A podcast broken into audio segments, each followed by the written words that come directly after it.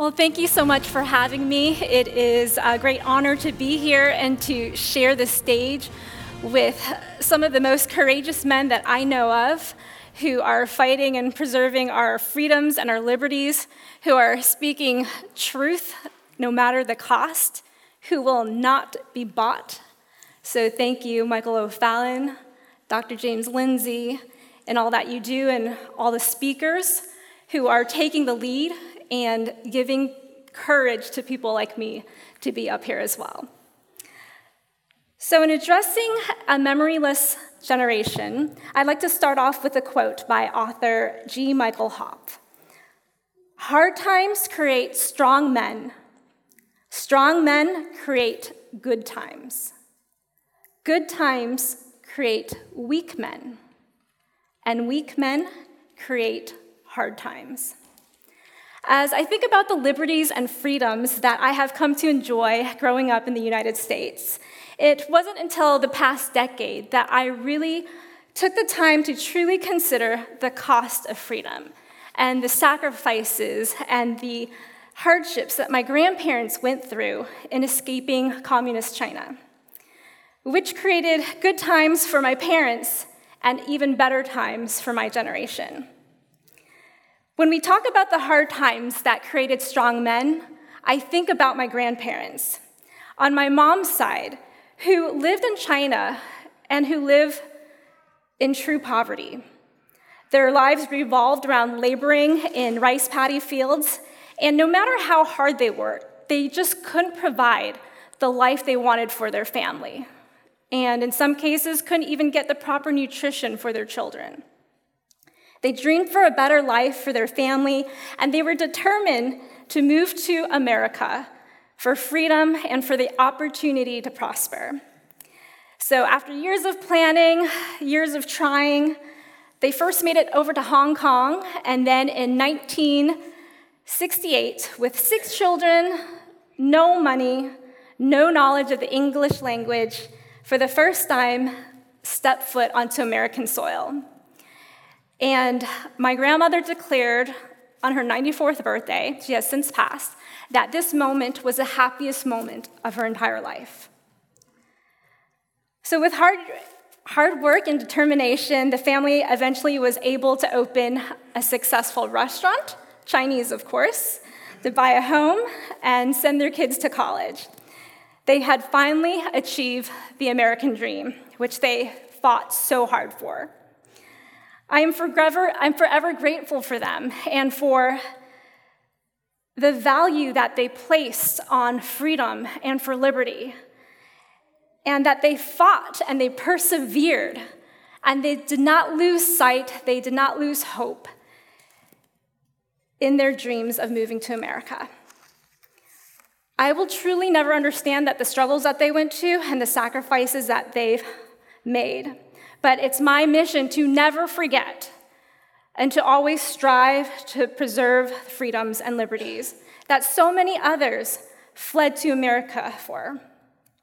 So, what happens when generations start to forget the reasons why their families fled to America? After so many years of enjoying good times, our freedoms are taken for granted. We are no longer vigilant. Complacency and laziness sets in due to lack of adversity. The inability to process and to deal with struggle, with conflict, with hard work. It has now created a weak generation, which in turn is leading us to enter the period of hard times. Some are still under the delusion that America could never lose its freedom. Others are so caught up in the busyness of life and trying to focus on living the American dream, whether it's getting that bigger house, that dream car, that they don't even realize that their ability to live the American dream is slowly or quickly slipping away.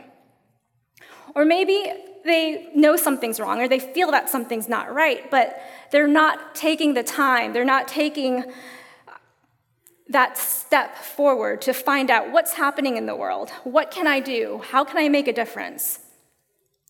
But it takes everyone to be able to take a stand.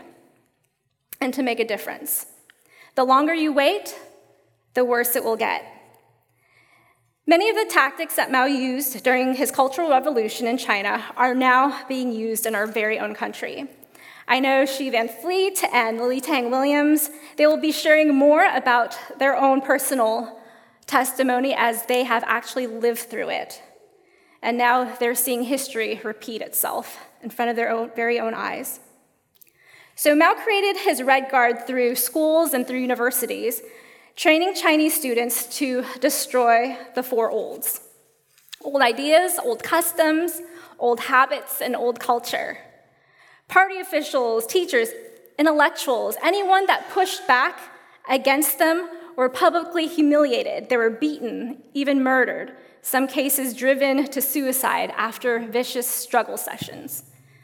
My great grandfather on my father's side, he was from a family of wealth, and he was a mayor of a province in China. And he had a large mansion and a lot of land, and so, of course, he was one of the first ones the Communist Party went after. So, to escape persecution, he disguised himself as a poor fisherman and escaped to Taiwan. However, my great grandmother, she was not so fortunate. She was captured by communists, placed in prison, and sadly, where she committed suicide. So these Red Guards, these students, they were used to accomplish an evil mission. And once they got out of hand, Mao sent the Chinese military after them to restore order and most were sent to the countryside to labor camps to live in poverty. These students were lied to, they were used, and then simply discarded. In America, we have, for many years, blindly trusted the government to teach our children. Unfortunately, our education has been infiltrated with the same dangerous ideologies. Students are being taught America was not a great country built on principles of freedom and liberty. That regardless of your background, your skin color, that anyone can prosper, anyone can, can succeed. But instead, students are being taught that we were built on a system of oppression and that only those with white skin color would prosper. This is a cause of division and is an assault on meritocracy, which fuels the creation of a weak generation.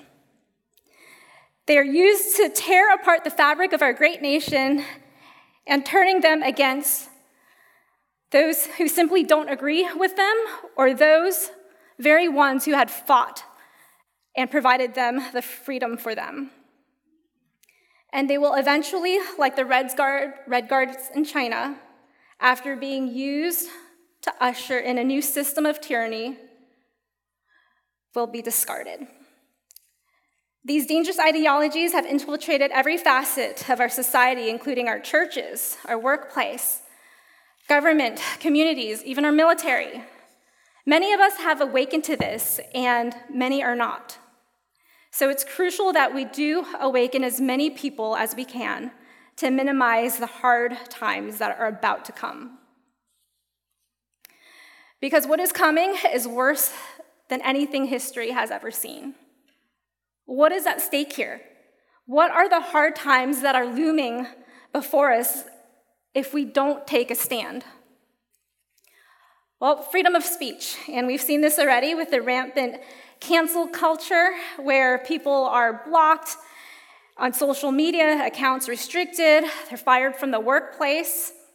And with my line of business in the travel and events industry, our conservative organizations are being declined access into certain venues because of their conservative values. So there's no place for dialogue anymore where we can agree to disagree.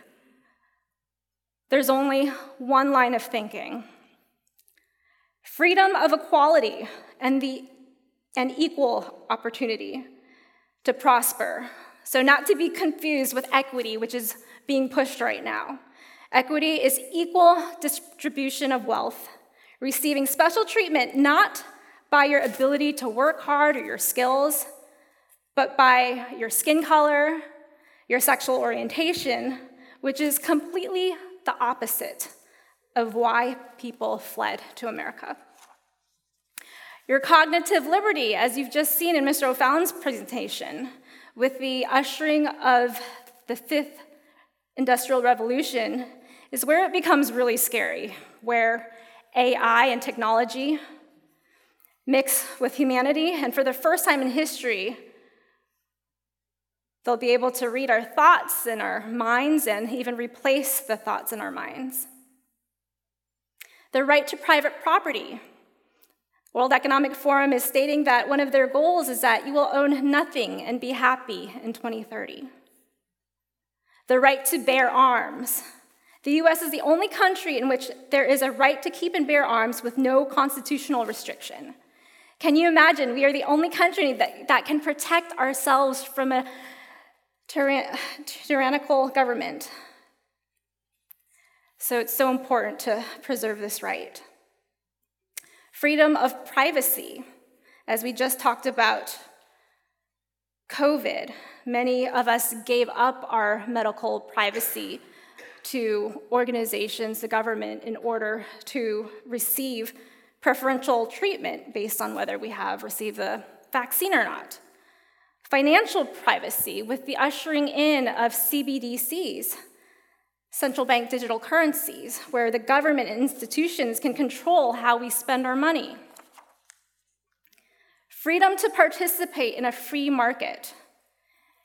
Implementing ESG scores, environmental social governance, that are put in place to usher in the tyrannical powers agenda in gaining control of businesses and institutions.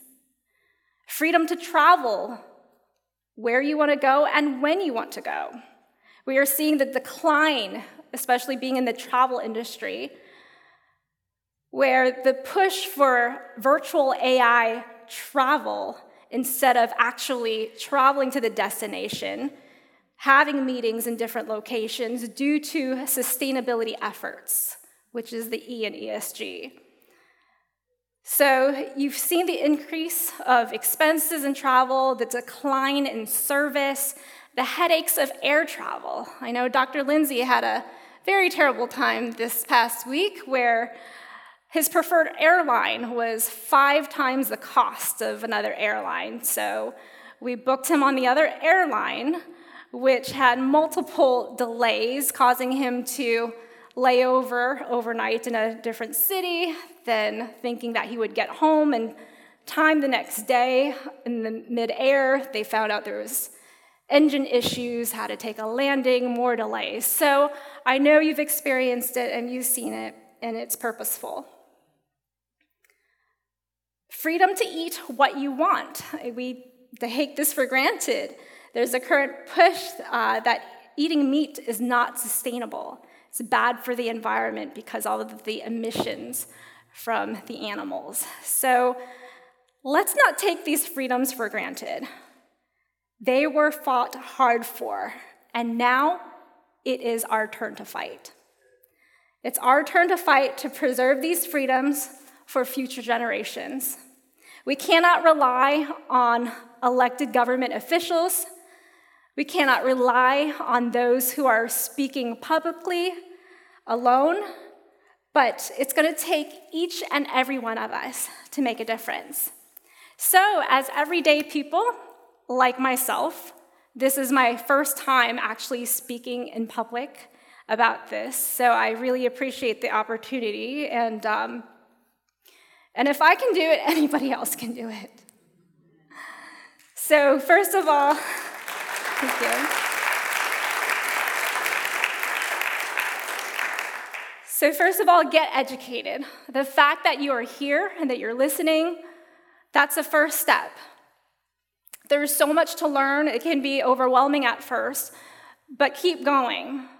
Keep researching, keep asking questions, talk to those who have survived communism as they are still here. Get involved locally either with your time, your money, volunteer, I think one of the biggest inspirations is Moms for Liberty. They started back in 2020, the largest grassroots organization in making a difference in our public schools. And they have risen up, taken the reins, and are protecting our children from these dangerous ideologies that are in schools. Speak up. All of us have a circle of influence around us. Have discussions. Don't be afraid. We need to be able to have the ability to talk about these things, even though there is disagreement. Share what you've learned, inspire others to do the same. And I pray that God would bless our efforts as we seek to protect the individual liberties and freedoms that He has so graciously granted us with. Thank you so much.